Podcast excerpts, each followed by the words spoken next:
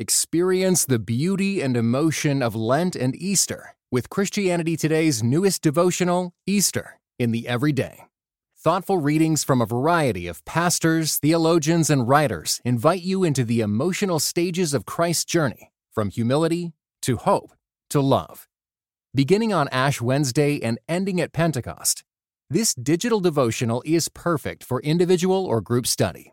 Get it today at orderct.com slash Easter24.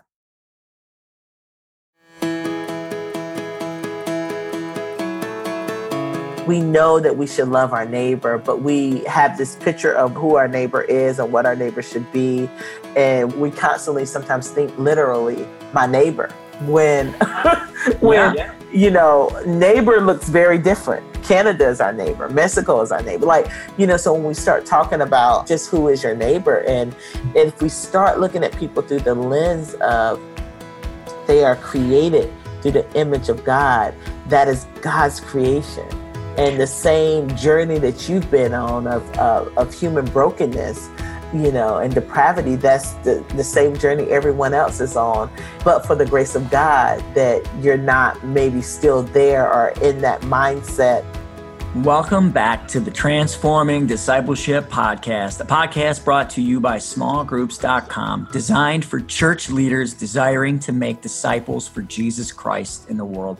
I'm your host, Oliver Hersey, and today we are joined by a very special guest, Latasha Morrison, who is a passionate follower of Jesus. She has written a profound study called Be the Bridge Pursuing God's Heart for Racial Reconciliation. It has recently become a New York Times Times bestseller. She has been awarded a Merit for Christian Living and Discipleship from Christianity Today for this book. She is known as a bridge builder. She is so passionate about racial reconciliation, and she has equipped more than a thousand groups in five different countries and is the founder and president of Be the Bridge, which is an organization committed to educating people and organizations about how to respond to racial tension in the world well. She has served in ministry roles for churches in Georgia and Texas. And today, I've actually been looking forward to this for several weeks now. I'm very excited to talk to her about what it looks like to love the stranger in our midst. Latasha, welcome to the podcast. How are you doing today down in hot, warm Atlanta? I'm good. I'm good. It was hot yesterday, but having lived in Texas, it's still not as hot as Texas. and, and, you were you served in a ministry role there. Yeah, I was in two churches while I was there. The first church I was at a church that changed their name to Austin Oaks Church, and so I was over children's ministry there, children's and like family ministry there. And then when I went to Gateway Church, they have about four campuses now, four or five campuses, but at that time they were just starting their third campus, and I was the director of operations for that new central campus with my buddy Pastor Kenny that was there. So yeah, it was good. And you also served in ministry roles in Georgia when you moved. Yeah, I was on staff at a predominantly African American church for really, uh, I started out in a volunteer leadership position. I was working in corporate America, and that role eventually turned into a full time role as the church grew. It was a church plant at that time. That church no longer exists anymore. It was one of the fastest growing African American churches, but it's no longer in existence. And then I went from there to serving in a, another um, church plant, you know, a few miles up the road, and then moved to Texas. So I was there, and then I left church staff and I was doing a nonprofit organization. I was doing speaking, working, doing consultant work, you know, within the community and working with the organization called Gifted Foundation for a little bit. And, you know, so I've done a lot of different things. it sounds like you have had a tremendous amount of different experiences that have really prepared you for the role you're in now, which yeah. is uh, is running your own your own organization, your own. Yeah. You have found it.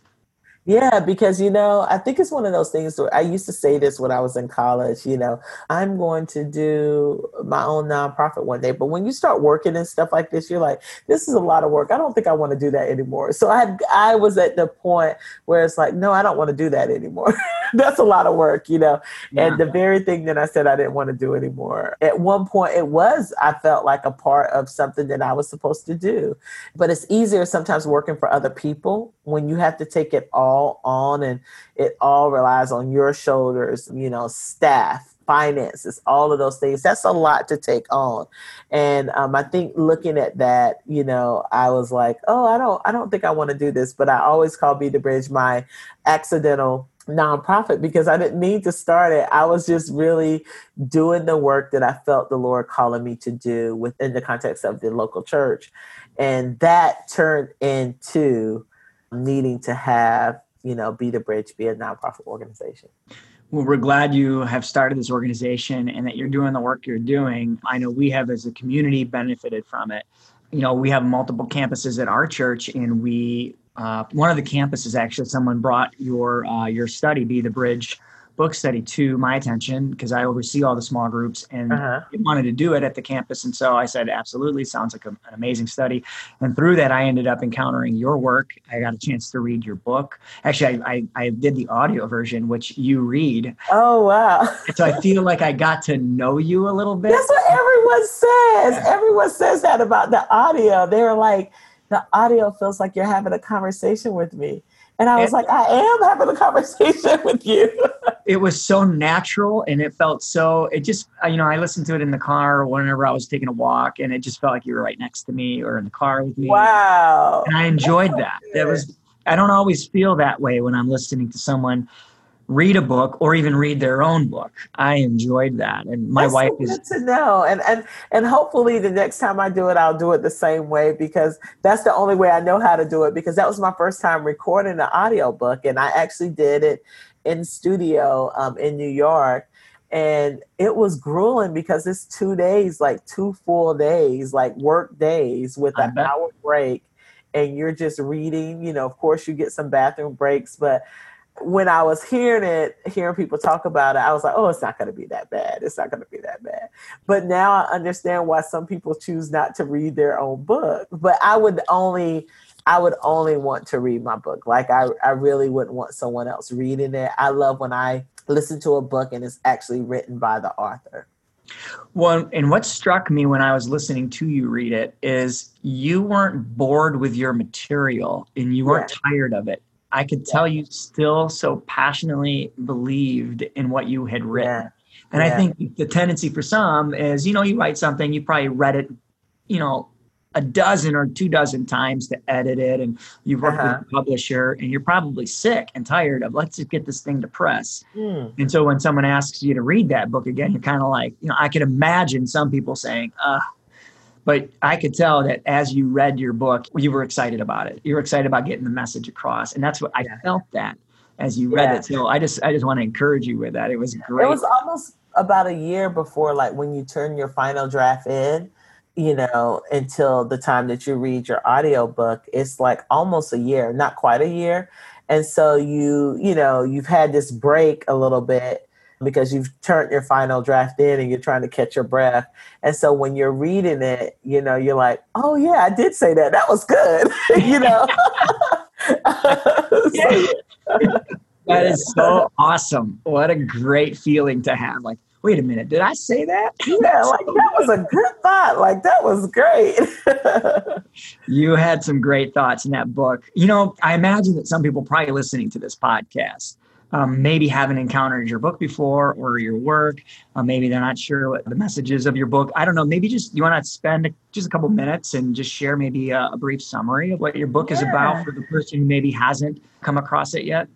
Yeah, the book is for such a time as this, and it's really this journey toward um, racial reconciliation. A lot of us like to hear that word, but we don't understand the process that we go through. And so, what I do is I try to connect this process of reconciliation through my personal relational journey, encounter, and how do we reconcile relationships, but also connecting it to this bigger picture of what this could look like as it relates to systemic racism.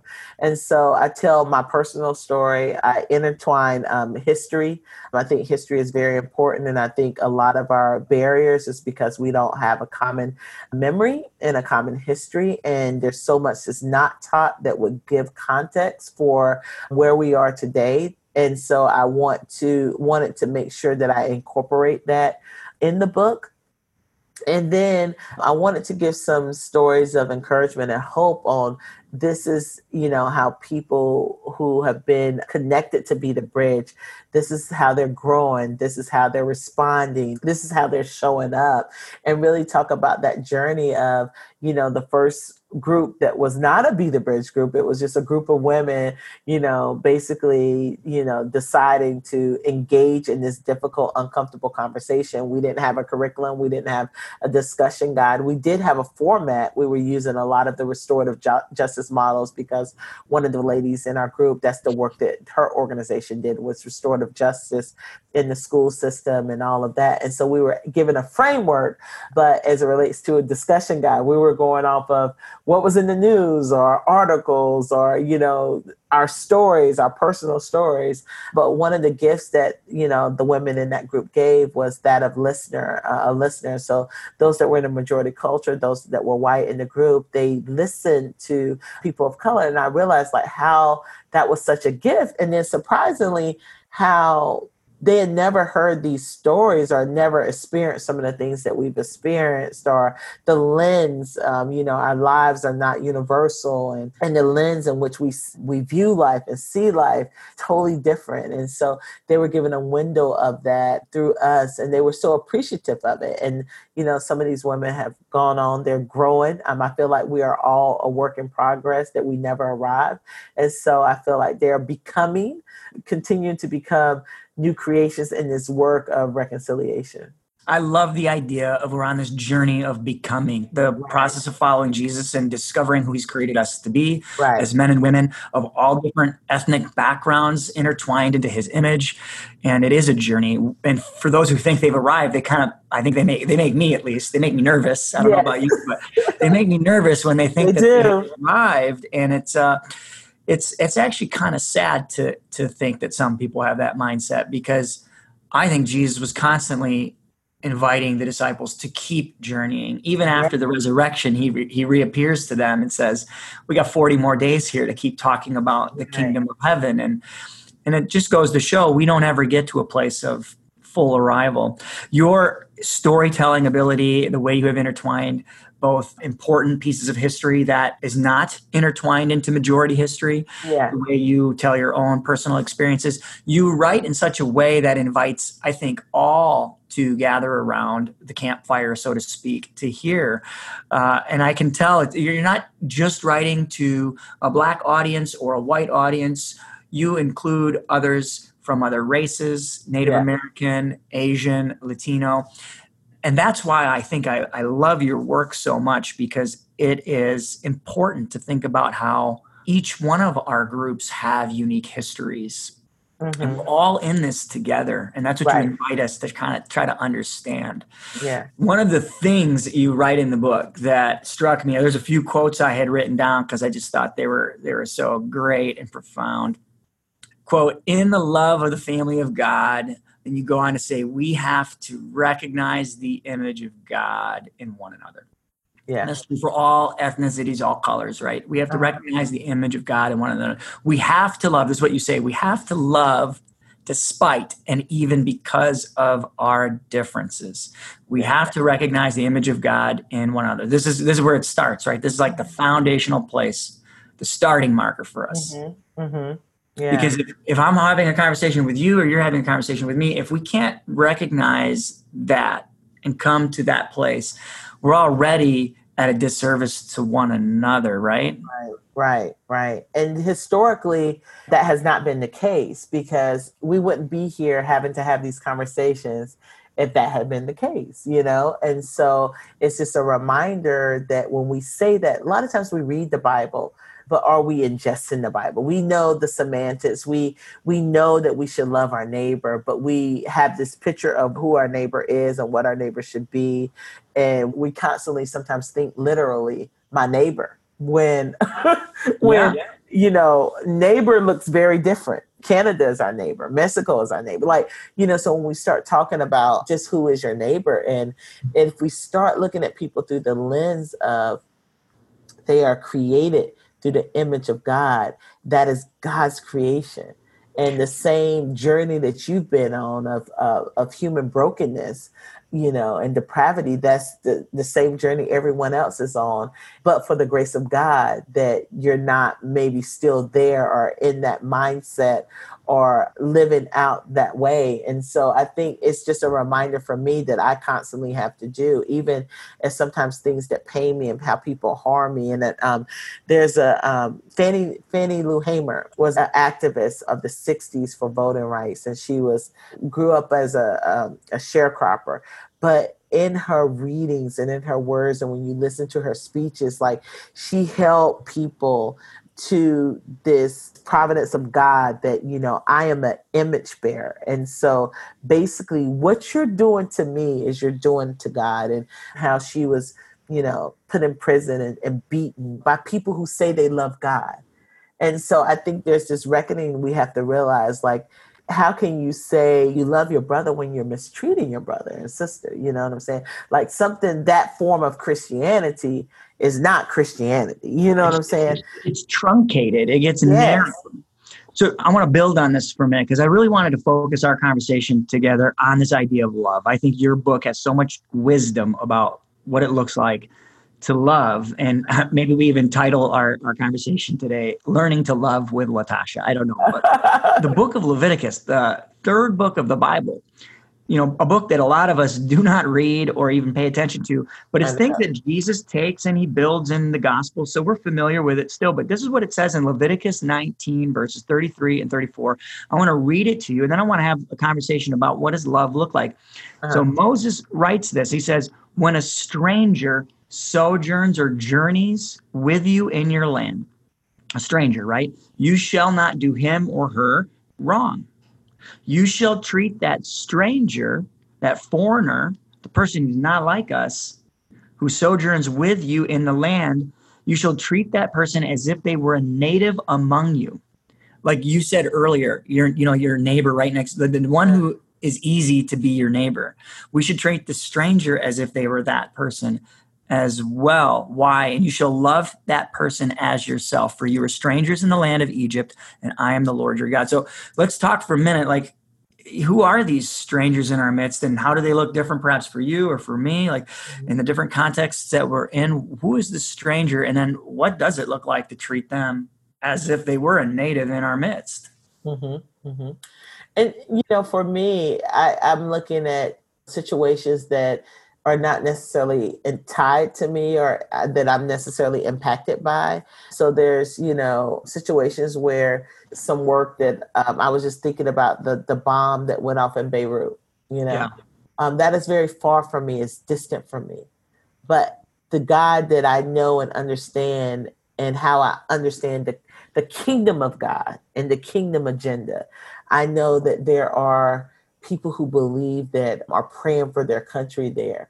And so I can align and have empathy with understanding what it would look like for me to suddenly lose a love a member of my family because of a bomb. So I look at that through the lens of empathy, not as distant and a stranger because I'm observing people through the lens of the kingdom of God that we are connected and we are part of the body of Christ because I know that there God is at work and moving in Lebanon, just like God is at work and moving here in the United States. So I don't think myself as better than someone else. So that helps when it comes to these things when tragedy happens, you know, where it's distant from you, but you have the capacity to empathize versus to have apathy where it doesn't bother me and if it doesn't involve anyone in my family, I'm not concerned with it, you know. I think that to me is just one way when I think about the stranger.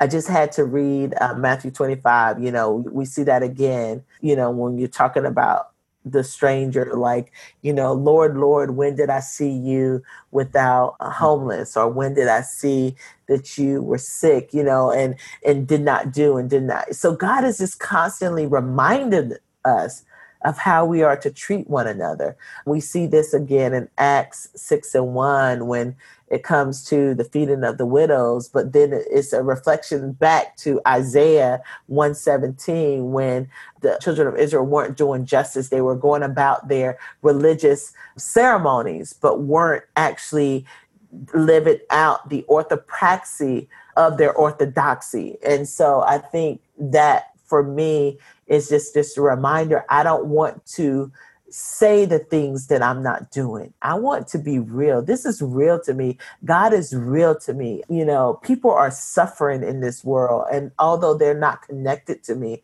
I am called to care for that, you know, and that's what the church has been about. You know, when you think about even how schools came about. You know, when you think about Yale University, Princeton, and although they have a very rocky and broken history in some ways as it relates to how those schools were funded through uh, means of slavery, when we think about the church was doing this work of education higher education.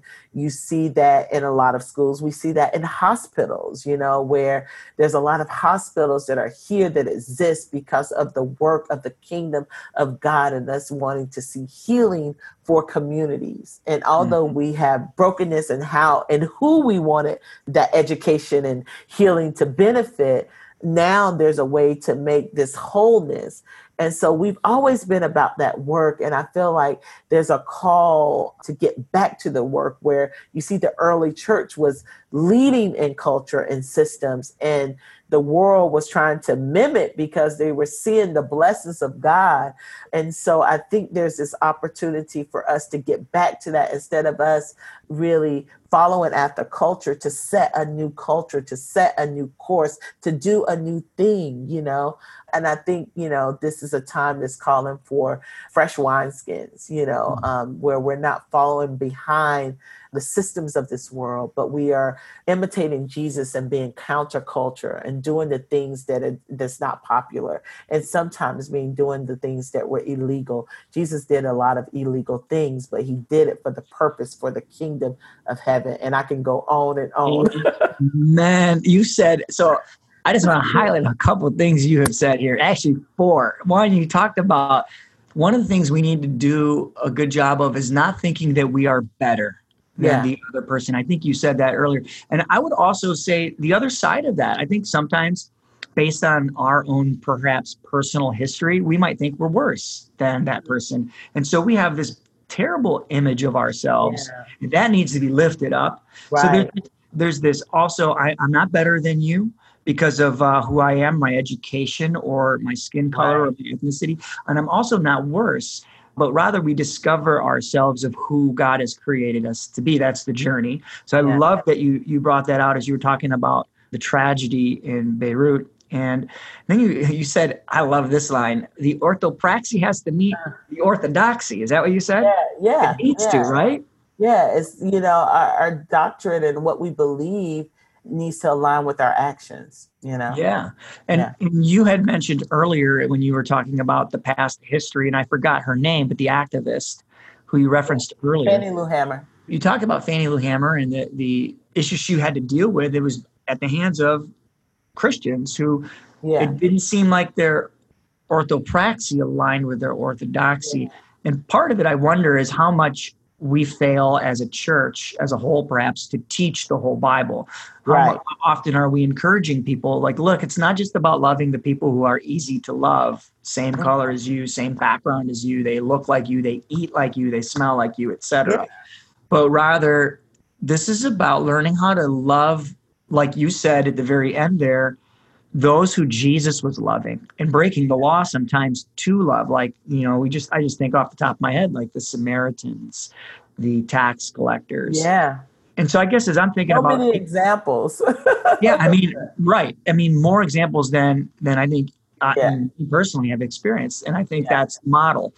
So, what would you say, Latasha, for a discipleship community, a small group of some sort that is trying to they really they really, they get really serious about this. And you know, you know what? I want to try to build a group that's really open, inclusive, that seeks to love the stranger in the midst, like Jesus did. What would you encourage them to do? How do you go about doing this as a small group?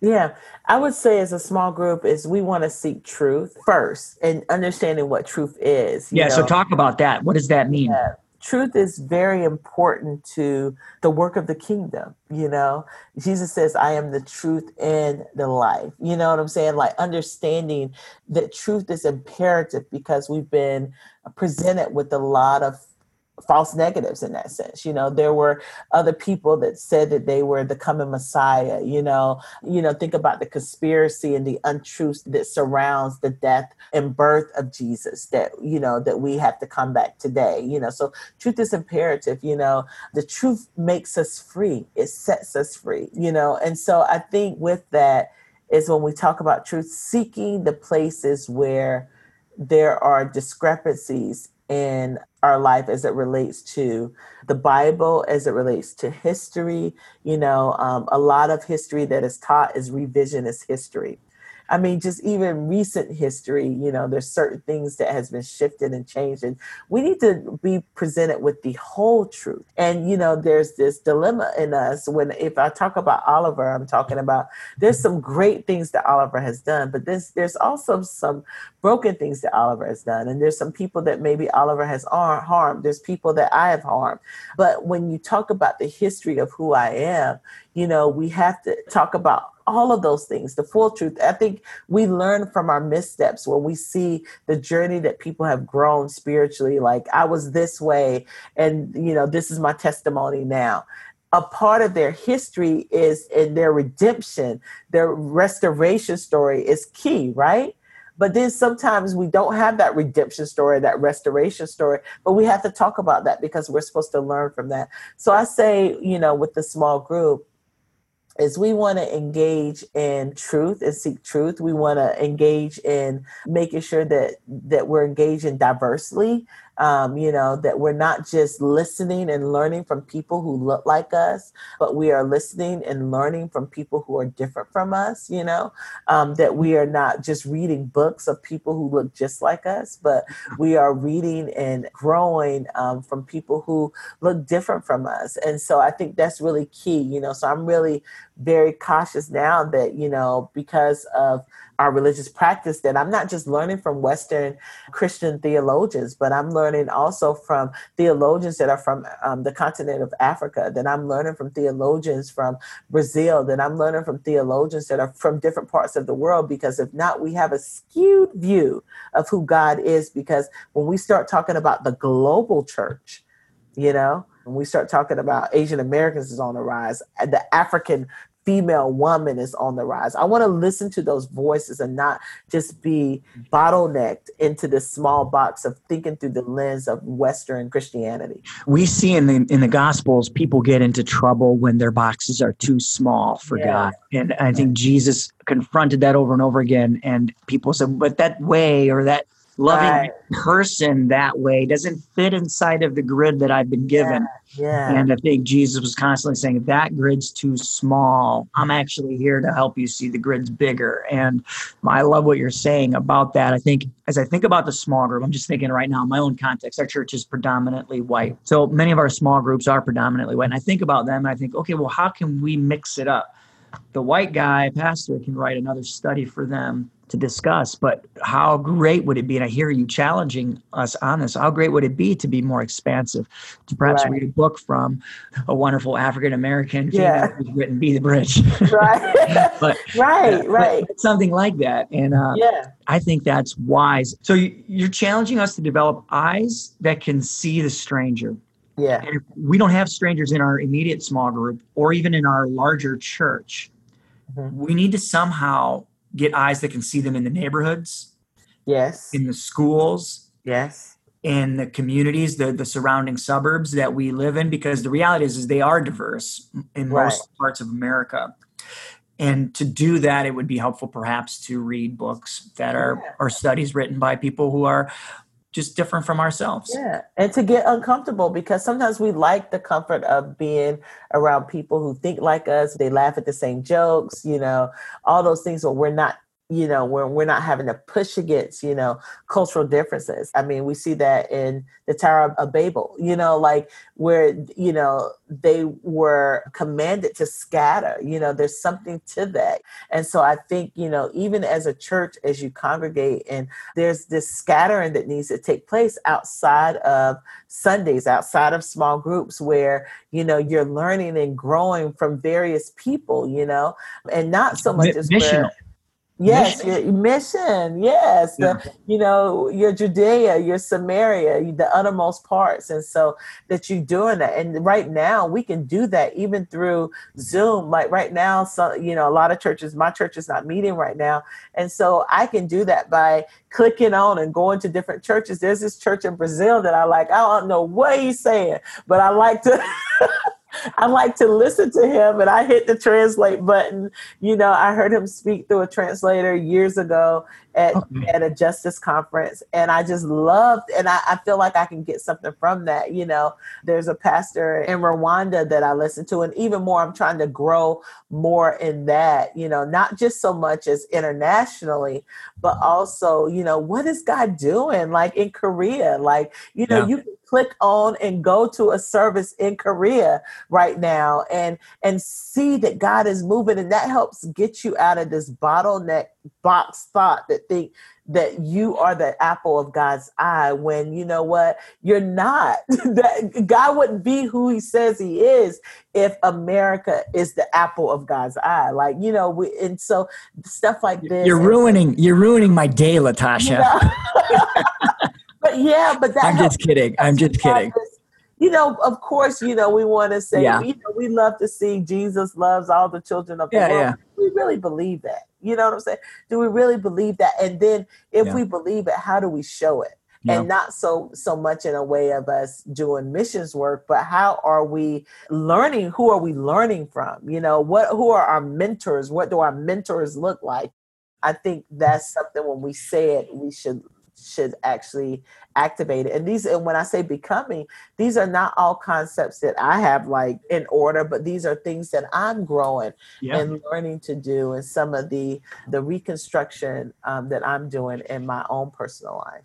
I love that. And one of the things you said in the very beginning of that was the hardest thing for us sometimes is the uncomfortable piece yeah. of doing this, of branching out, of I can think of so many things that are uncomfortable for Christians that have been kind of ingrown in their way of doing traditional elements right. from worship to loving the stranger to X, Y, or Z. And so I think about how that uncomfortable piece is difficult for us. And sometimes it is uncomfortable to love or to express love to someone who is different than us maybe they're older than us. Maybe they're a lot younger than us. Maybe they look a lot different than us. Maybe they're from a different part of the world. Maybe their native tongue is different than mine. And maybe even they've hurt me in the past because mm. of something or their ancestors have hurt my ancestors. And so there's that harbored animosity or frustration that underlies inside of my own self. So i'm curious latasha i'm going to ask i feel like I, I know you enough now to maybe ask you this. Of a person question you know who has perhaps been the hardest person for you to love? Who has been a difficult person for you to love in the journey of loving the stranger, the enemy, the one who's not like us? Yeah, I think about this all often. You know, I have to really examine my heart in this work of justice where understanding who the enemy is and understanding who has been used by the enemy and and understanding how to respond to that where um, I'm not going to sacrifice my emotional health when people are refusing to hear or to see anything. But I think some of that has been where people who um, who don't see or understand systemic racism or believe that racism are people who think that mm. they are more superior to, to me because I am African American. Well, those people are very difficult to love. But then uh, understanding I can love you at a distance, that I don't have to subject myself to the harm, but I can love a person and pray for a person and say, I pray that their eyes are open. And I look at this, you know, and how Jesus did, you know, as, as far as when you're presenting the gospel, is that, you know, you're going to meet people that are difficult and hard. And sometimes you have to kind of like shake the dust off your, your, your sandals and keep it moving. And it doesn't say that I don't care and it doesn't say that I don't love you. But right now, I'm not going to be the person that's going to help open your eyes. And I'll pray for others, someone else to come along. But I'm going to have to leave you in your spiritual blindness right now um, yeah. because there's others that want to hear, there's others that want to move and go, there's others that want to grow. Understanding that, you know, even when it came to Jesus, he did not convince all the Pharisees and the Sadducees. And yeah. these were religious people. These were his people that should have known and recognized and, and heard. And so even understanding that, that I know that there will be a remnant, and sometimes that remnant is small, but our faith, God has always operated in yeah. remnants and not majority talk more about a little bit about that. Like just think about the the moment you have you know maybe someone has angered you and there's this feeling of resentment. How have you in your life moved from those places of anger or frustration uh, resentment perhaps into a place of being able to forgive? And forgive doesn't necessarily mean you become buddy buddy. Yeah. Um, you have to shake the dust off. We know that. There's might be a boundary yeah. that needs to be established. But how do you move into a place a spirit of forgiveness where you're able to see that person a little differently yeah, I think that thing, as long as it's not demanded upon me, I think sometimes in our society we can demand forgiveness. Like I see things happening where, um, you know, like what was it? I was watching where someone, their child was murdered, and, and you know, yeah. and the first question out is like, can you um, forgive those who you know i'm like why are you not, even asking me that yeah, that like. That that's not helpful right now. You yeah. know if someone was raped with is that the first question you're going to ask them you know? Mm-hmm. healing is a process. Forgiveness is a process. So i think understanding that there's a journey that we go on as it relates to forgiveness that is key but i think there's also what helps us in our ability to forgive is that our, also our ability for those who have caused harm to confess and to acknowledge that harm, you know. Um, but sometimes you have to do that without. So forgiveness, you know, is for yourself. It's is for your own personal heart, but it may not lend to reconciliation, especially if the other party has not you know, owned their part of repair. And so for me, you know, um, as I relate to um, forgiveness, I kind of tell the story of my family, you know, my mom, and not wanting to try to fix things, but understanding and accepting her, but she's not causing continuous harm, you know? Because you think of where people, you forgive people, and you think about abusive relationship where they forgive, but then this person still causes harm. So you have to think is that healthy for the person? Is it all about this forgiveness, or is it really about this person needing to move on with their life and that person dealing with the issues of why they're causing that harm? And so, yeah. so I look at this forgiveness through different lens, but for me, some of the things that I'm learning is to pray about those things and those people to really which can be um, hard to which can be hard to do I imagine. Yeah. Yeah, it could be really hard. It could be really hard. But I think if I'm looking at like sometimes I can have this sorrowful feeling like God, like they're missing it. Like my heart goes out like that you can be that confused and that blind when it's hmm. right here before you you know? So that being able to have that type of sorrow where you because you want all people to see you want everyone to get it you want everyone to to be free and to live free. And so it helps me in that sense to when i pray for people it helps me to forgive people. The process component i think is so important and i'm sure people listening right now have have had to get to a place of forgiving someone for something. I think ministry is a place where you know forgiveness is something we are invited to participate in and it is a process. You write this and i, and I want to read it because i think you write so so well here. Bridge builders don't deny the hurt right? Because you will experience hurt if you're building a bridge. Yeah. you will And then you continue to write, they experience it, they sit in it, they feel it, but they don't stay in that pain. They don't allow those who've wounded them to control them or constantly drive them back to anger and resentment. Instead, they allow the pain to continually push them toward forgiveness. Such right. powerful words there. And um, I think that captures, in essence, a lot of what you were just saying and encouraging yeah. us to do. Yeah. So thank yeah. you for writing that. And then I would I would say this. I yeah. love that we're all on this journey. Like for me, where I am in my spiritual growth and maturity allows me to write that. you know, but where some people are, they're not there. And and for us to understand where when I do see anger, you know, there's this righteous anger that people can have. And it's okay because being able to grieve and to mourn and to lament and to have great sorrow yeah. sets a pathway uh, for us to have deep healing. And Absolutely. So, and so some of that is good and healthy. So taking this concept of deep healing and forgiveness, and you, you, your vision for the church is compelling. You have a vision of unity. You know, can you talk a little bit of what you think God's vision looks like for unity amongst Big C Church, about for all of us, and then how does forgiveness and, and need to play a role in perhaps unifying Big Church C? When we talk about big Big C Church, I think this unity. Sometimes we mistake unity for sameness. And to me, the beauty of the gospel is the diversity in the gospel yeah. and accepting that. But sometimes we want, like we said, we want people to think like us, look like us, all of those things. And sometimes we have to be challenged to grow, as we've seen in scripture, as people have shown up. You know, you think about the controversy with Paul and Barnabas, you know, you think about the feeding of the widows, you think about Peter, like just all these different things that we see in scripture and the challenges and the tension of that and pushing through that. But I think as we seek justice and righteousness, that will help us to unify because we can't unify under falsehood.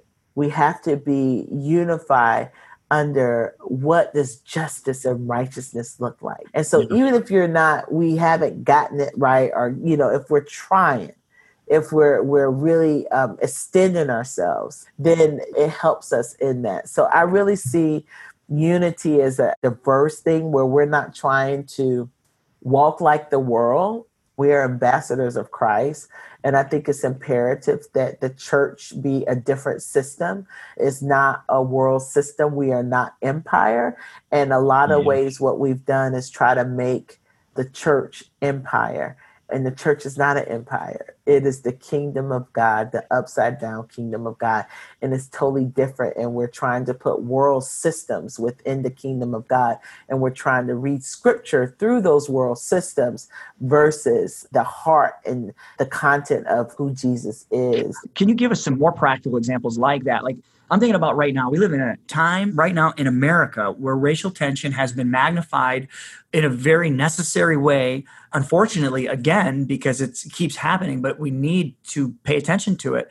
What would you challenge Christians right now from a variety of different backgrounds to do in response to some of these things that are problematic in, in the systems of the world that we are seeing. How can we how can i be the hands and feet right now of jesus? Perhaps my latino brothers and sisters my african american brothers and sisters my asian brothers and sisters whomever it might be um, and how how would you challenge us and inspire and encourage us to be jesus' presence right now to each other? Wherever jesus was he listened to people and so I think one of the key things in this active and this very there's action. A lot of times we don't relate action to listening, but listening is a verb. And I think that's important, especially if you're trying to figure things out and you don't understand or you know that you're missing some information. If you've lived in isolated box, it's important to listen, you know. And then, you know, I think that next thing is I have these L's that I use is um, learn. And so, what are we learning? What do we need to learn and what do we need to unlearn? So, and who do I need to learn from? I think that's key, you know. So, like right now, I just bought a book called Caste by Isabel Wilkerson. I'm learning from um, a theologian called Willie Jennings. There's some things that I need to unlearn in the sense of making sure that I'm not looking through this lens of exceptionalism and that I'm not looking through this this lens of supremacy or superiority where I'm thinking that I am better than someone else. You know, I made sure I took a group of people to Rwanda last year and we called it a learning exchange because there's just as much as we are learning from other people than they are learning from us. And just thinking about you know this sometimes in this world order that where people because you they feel like you have money or because you have education they automatically feel that you're better than them. You know there's this inferior mindset and where that's not true you know? And so to really counter that and, and when i see it and, and, and really uplift people and say no there's just as much like that i can learn from you. These are the th- things that i'm learning from you to really combat this mindset because i think we we have to remember as believers that at the foot of the cross the finishing work that jesus did that was the great equalizer Mm. You know, just remembering that for myself is important because we can get caught up. You know, we all can get caught up. I've been caught up in that. And so remembering that even if when I go into a room and I talk and I'm doing a training, that just because there's certain things that I understand about this work, that I'm still no better than anyone else. That's a posture of humility. And so I have to remind myself daily also to walk in this posture of humility as I lead my team. I have to remain teachable. I have to hear them. I have to see them. I have to know them. I have to understand them. And so there's this thing of humility. So this is a daily work. That's when I say this is a lifestyle. It's not that we don't arrive in this. Um, mm-hmm. these are things that I have to remind myself of consistently.